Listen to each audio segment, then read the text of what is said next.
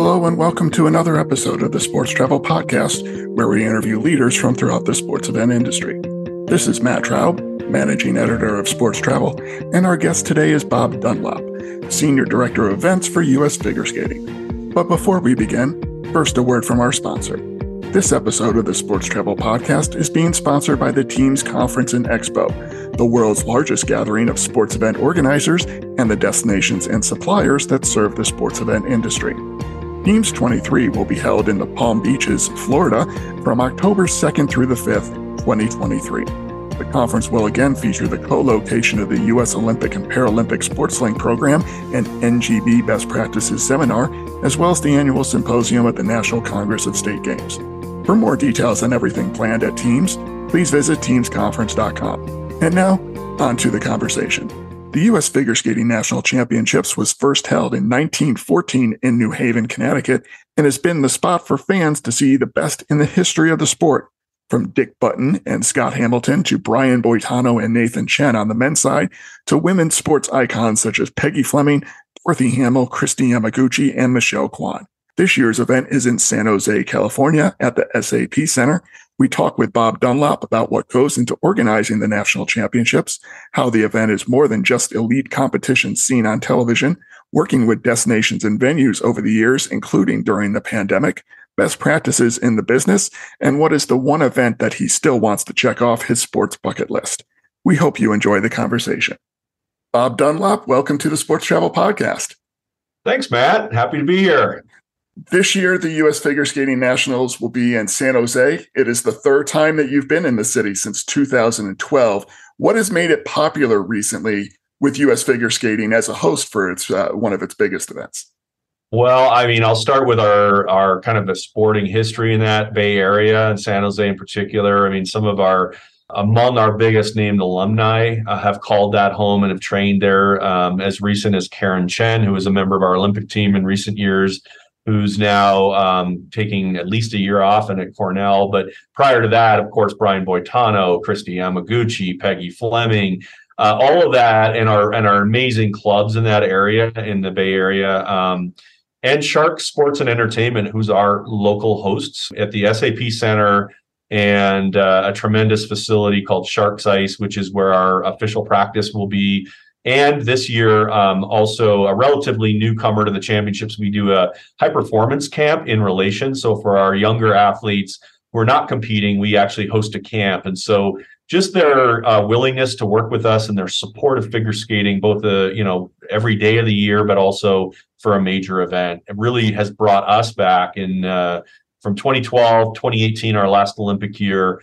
And this event in 2023 was really scheduled to be in 2021 and of course we had to uh, uh, cancel that we were look put it in a bubble event environment in las vegas and we're back in 23 and happy to be there for an event such as the national championships what type of timeline for arena buildup and takedown do you have yeah, I mean, in terms of the advanced planning, it's it's nonstop, right? And from the time we award it, there's this discussions. But for you know the week of so to speak you know we'll start uh, this year we're actually going to start initial build out uh, a few days in advance. Um, so really though in earnest it's a saturday or i'm sorry a, a, friday saturday sunday build load in. We'll start practice on on a monday and then competition is really with our juniors start on the tuesday of the week and we finish on the following sunday so it's really a full seven, you know, seven days of practice competition, an additional day, day and a half, depending on the venue and their and their day to day customers. Um,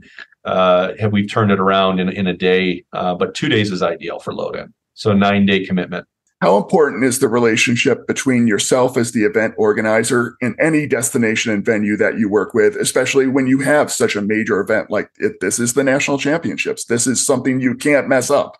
Yeah, I, I, would say this. That is is critical, right? I think everyone in the sports industry knows how important it is from a, a, personal relationship and a trust and an understanding of what the event is, right? And the understanding of kind of what our shared goals are in in hosting an event of this nature. I think what we bring to the table is the knowledge of the sport side of things and our TV partner in NBC and how to make the event work. I think where we really do want to have that discussion and reliance on our local partners is uh, all the other really important things, whether it be special events, and the highest of the list really is how do we uh, market and brand this event in your community? How do we get people to be excited about coming out and coming to the venue and buying tickets? Because at the end of the day, it is an uh, it is a major sporting event uh, in our world and really on the sporting calendar, and we want people to see it. And there's also the opportunity for a lasting legacy out of an event well done. Of hey, I went and I maybe saw a lead athlete skate, and for the first time I saw it in person, and maybe that generates some additional interest of how do I get you know involved in the sport uh, or my children involved in the sport, and we that's another layer um, that we we leverage with our community partners in hosting these events. You mentioned uh, the relationship you have with NBC, and uh, I know the viewing, the TV viewing public sees the senior championships. They're very well promoted. They're very well publicized. They're very attractive for uh, for Olympic followers. But you mentioned also an event like this. You have more than just the senior championships. You have junior competition. You mentioned the high performance camps and things that you have. How important is making those ancillary events so to speak, for those skaters every bit the quality experience as it would be for senior competitors who you will see on NBC and all of its various platforms. You know, and thank you for asking that question because it's vital to our development pipeline.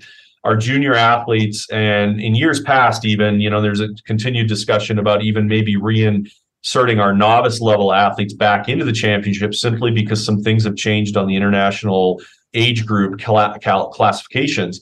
So it is a pipeline, right? An athlete, you know, provides that, ex- that big time experience and really gives them that, you know, ability to see maybe be in a venue where a TV setup is so that in the years to come, as they evolve from a novice or a junior athlete into a senior level athlete and start to be considered for world teams or Olympic teams, that uh, hopefully is not a surprise to them. So the investment that we make is across multi departments, whether the events department, our high performance department, uh, our membership departments. Those are all conspiring, and our marketing and communications, of course.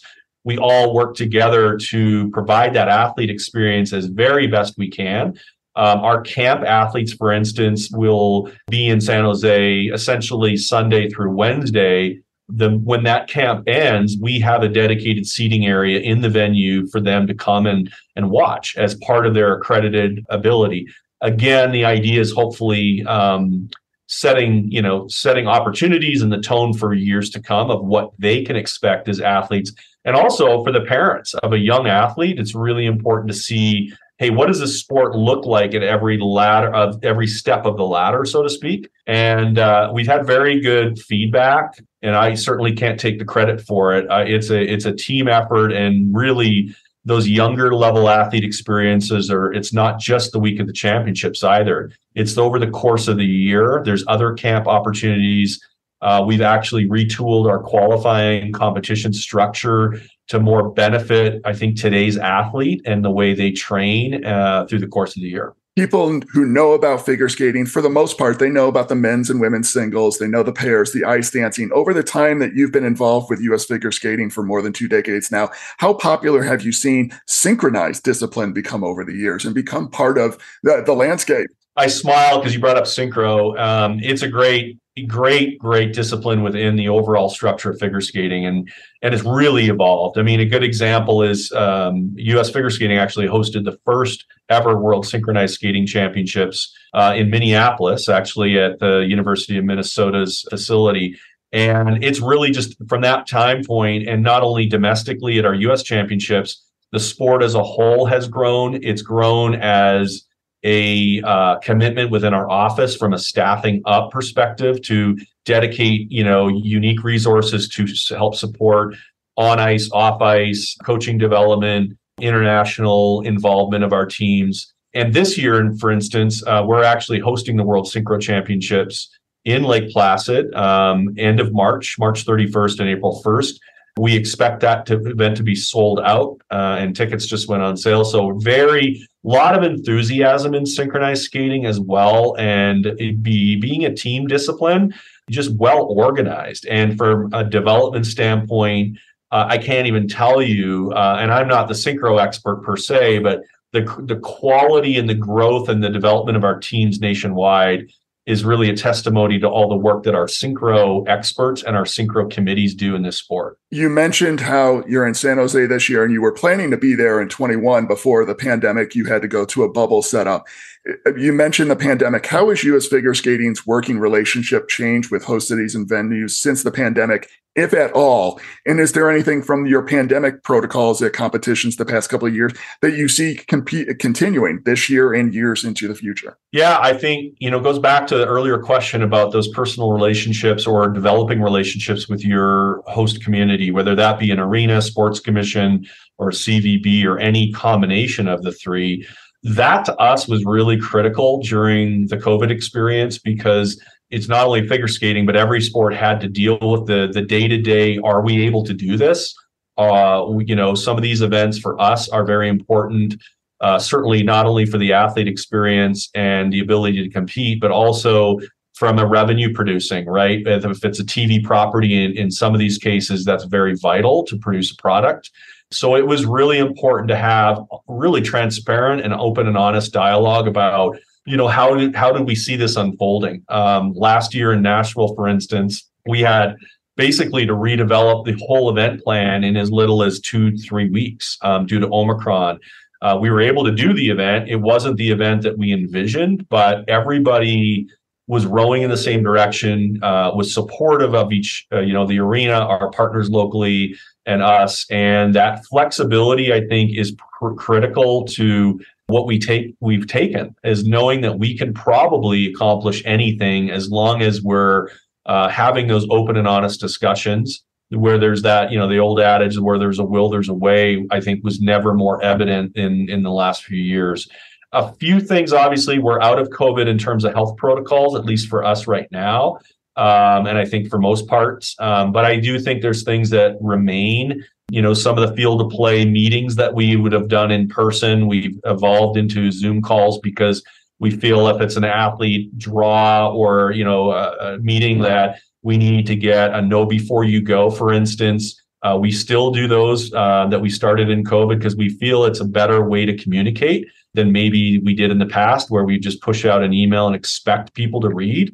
So now we're doing a lot more of uh, interactive and which i think has been hugely beneficial you know and doing as a result of covid i think everyone is also a little more aware that they do need to pay attention to the details that go into that because uh, you know as we learned anything can change. You've been doing this for over two decades now. Over your time at us figure skating whether because the proto because of the pandemic or not how has the event bidding landscape changed whether in terms of incentives destination relationships that you keep or anything else into that goes into deciding where to place events whether it be a regional championship all the way to the national championships. Yeah i think on a positive side we've seen really sustained interest in our sport which we really thank people for being interested and, and working. Um, I, I really see and it's not only just in my world but through um, you know the various sports trade shows over the course of the year of course and the road shows that your company puts together. I think there's a better understanding of maybe what these events look and feel like, as opposed to just a focus on maybe how many room nights can this event bring. Uh, I think there's a genuine interest in how does this event fit uh, a community's sports resume, if you will. Um, are you, you know, why are you interested in it? How is this played? Whether you're bidding on NCAA events as well, other NGB events, whether it be an NHL, NBA, All Star games I just think there's a a, a more professionalized professionalized environment than um, maybe it was, you know, 20 years ago, right? Where it was a little more focused on the heads and beds mindset. And, and that's just been an evolution, uh, a continue evolution, which I think is really a good, a great thing. And we see that in the ongoing, you know, education programs that sports industry as a whole are providing uh, both us as event uh, rights owners and uh, destinations looking to bring these events in. How much within the winter sports or just the overall U.S. Olympic sports community do you share best practices and tips about event organization and protocols that would be useful, but also about destinations and venues that you've worked with on a, uh, to successfully? Some of it is uh, probably you know just again a lot of the the the events that we travel to collectively year over year there's always those networking sessions, which I think are critical. Um, you bump into like-minded sports, and you know, particularly for our case, you know, we operate in arenas uh, of various sizes. So you know, talking to to other sports that operate in arenas because there's a lot of comparisons there. Um, the most notable one for years is USA Gymnastics and US Figure Skating for a lot of times, including San Jose.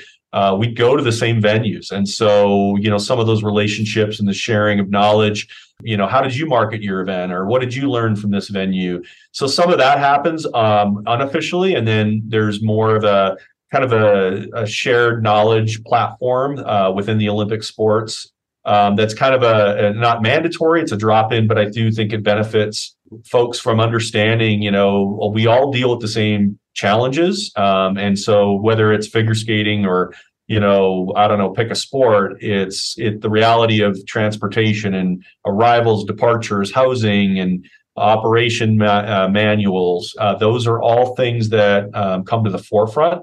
And uh, I think it's we're all I've never met a person in the sports industry that's not willing to share, you know, and I think that's a great greatest thing about this sports industry that we have is there we're all working in together to to make our products better in the end of the day. Talking about sites, I know there's no site officially announced yet for the 2024 national championships, but just using that as an example, how long a process does it take in evaluating bidders before going on site visits and eventually deciding on a host. Yeah, so this year's a little well. The positive news is we will be announcing 2024 uh, at the championships this year, so stay tuned. And so uh, I think Friday, January 27th, we will be announcing that. So stay tuned. And I will say that just to kind of tease it a little bit, it's it will be a destination that has long been on our sites on both sides of the equation, and we're very excited about uh, what 2024 is going to bring uh, for the U.S. Championships. But to answer your question, it is um, in a I would say in a normal environment, it's a two year in advance uh, at the least. This last year was a little interesting because, um, and we've not awarded 25 or 26 yet. We're going to go out to bid officially with that. Um, we did actually put out 24 and 25, but 25 we kind of pulled back on because we were concurrently bidding on the ISU World Figure Skating Championships in 2025, which subsequently was awarded to Boston TD Garden. Uh, that was announced in October. And so now we uh, are trying to find a host for 25 that would complement having a world in our nation, which is always a draw for fans. So we want to make sure that we place that correctly. And then 2026 is our next Olympic year. So this summer is an example of 23 we're getting back on that two to three year window. Three years is important, not from a ticket selling perspective necessarily, but from you know getting a destination before others grab it. You know, we want to make sure that we are in the marketplace and having those conversations so that uh, communities know that it's an opportunity to look at and to potentially bid on. You've organized hundreds of events yourself. You've evaluated hundreds of venues and destinations. As a sports fan, is there one event or venue that you haven't been to yet that you still want to see in person? I grew up in the north, and I'm a I'm a I'm a big hockey, more college hockey than pro hockey. Uh, I'd love to end up at the at the uh, Frozen Four, for instance, and I've had many uh, attempts. I just think it's a great event. You know, college hockey is one of those sports that's maybe a little off the radar for a lot of people, maybe a little more regional focused, but it's an outstanding event. It's really grown over the years. Division One hockey is as an example, and it's it's an ice sport, right? So I've got to be in that world, right? I, have grown up in ice rinks. I've been in uh, in the ice business for a long time. That one is probably not on most people's tip of the tongue. Uh, most probably Super Bowls and Olympics, which I've been to, but for me, I think is just kind of one of those unique ones. You know, you'll so I, I, know again, I'm I'm off the radar on that one, but that one would be uh, a special one for me. Oh, Bob, hope you're able to get to that in a at some point uh, in in and around all of the site visits and national championships and everything that you've got going out at U.S. Figure Skating. And thank you very much for your time and thanks for joining us today on the Sports Travel Podcast. Thank you very much, Matt, and uh, look forward to uh, talking to you down the road. This is another edition of the Sports Travel Podcast. Thanks for listening and be sure to subscribe to our podcast on all your favorite platforms, including iTunes, Google Play, and Spotify. Past episodes are also available at sportstravelmagazine.com, which features breaking news and in depth features on stories related to the sports event industry. Be sure to visit us daily at sportstravelmagazine.com at Sports Travel on Twitter and Instagram, and at Sports Travel Magazine on Facebook and LinkedIn. Until then, this is Matt Traub for Sports Travel, and thanks for listening.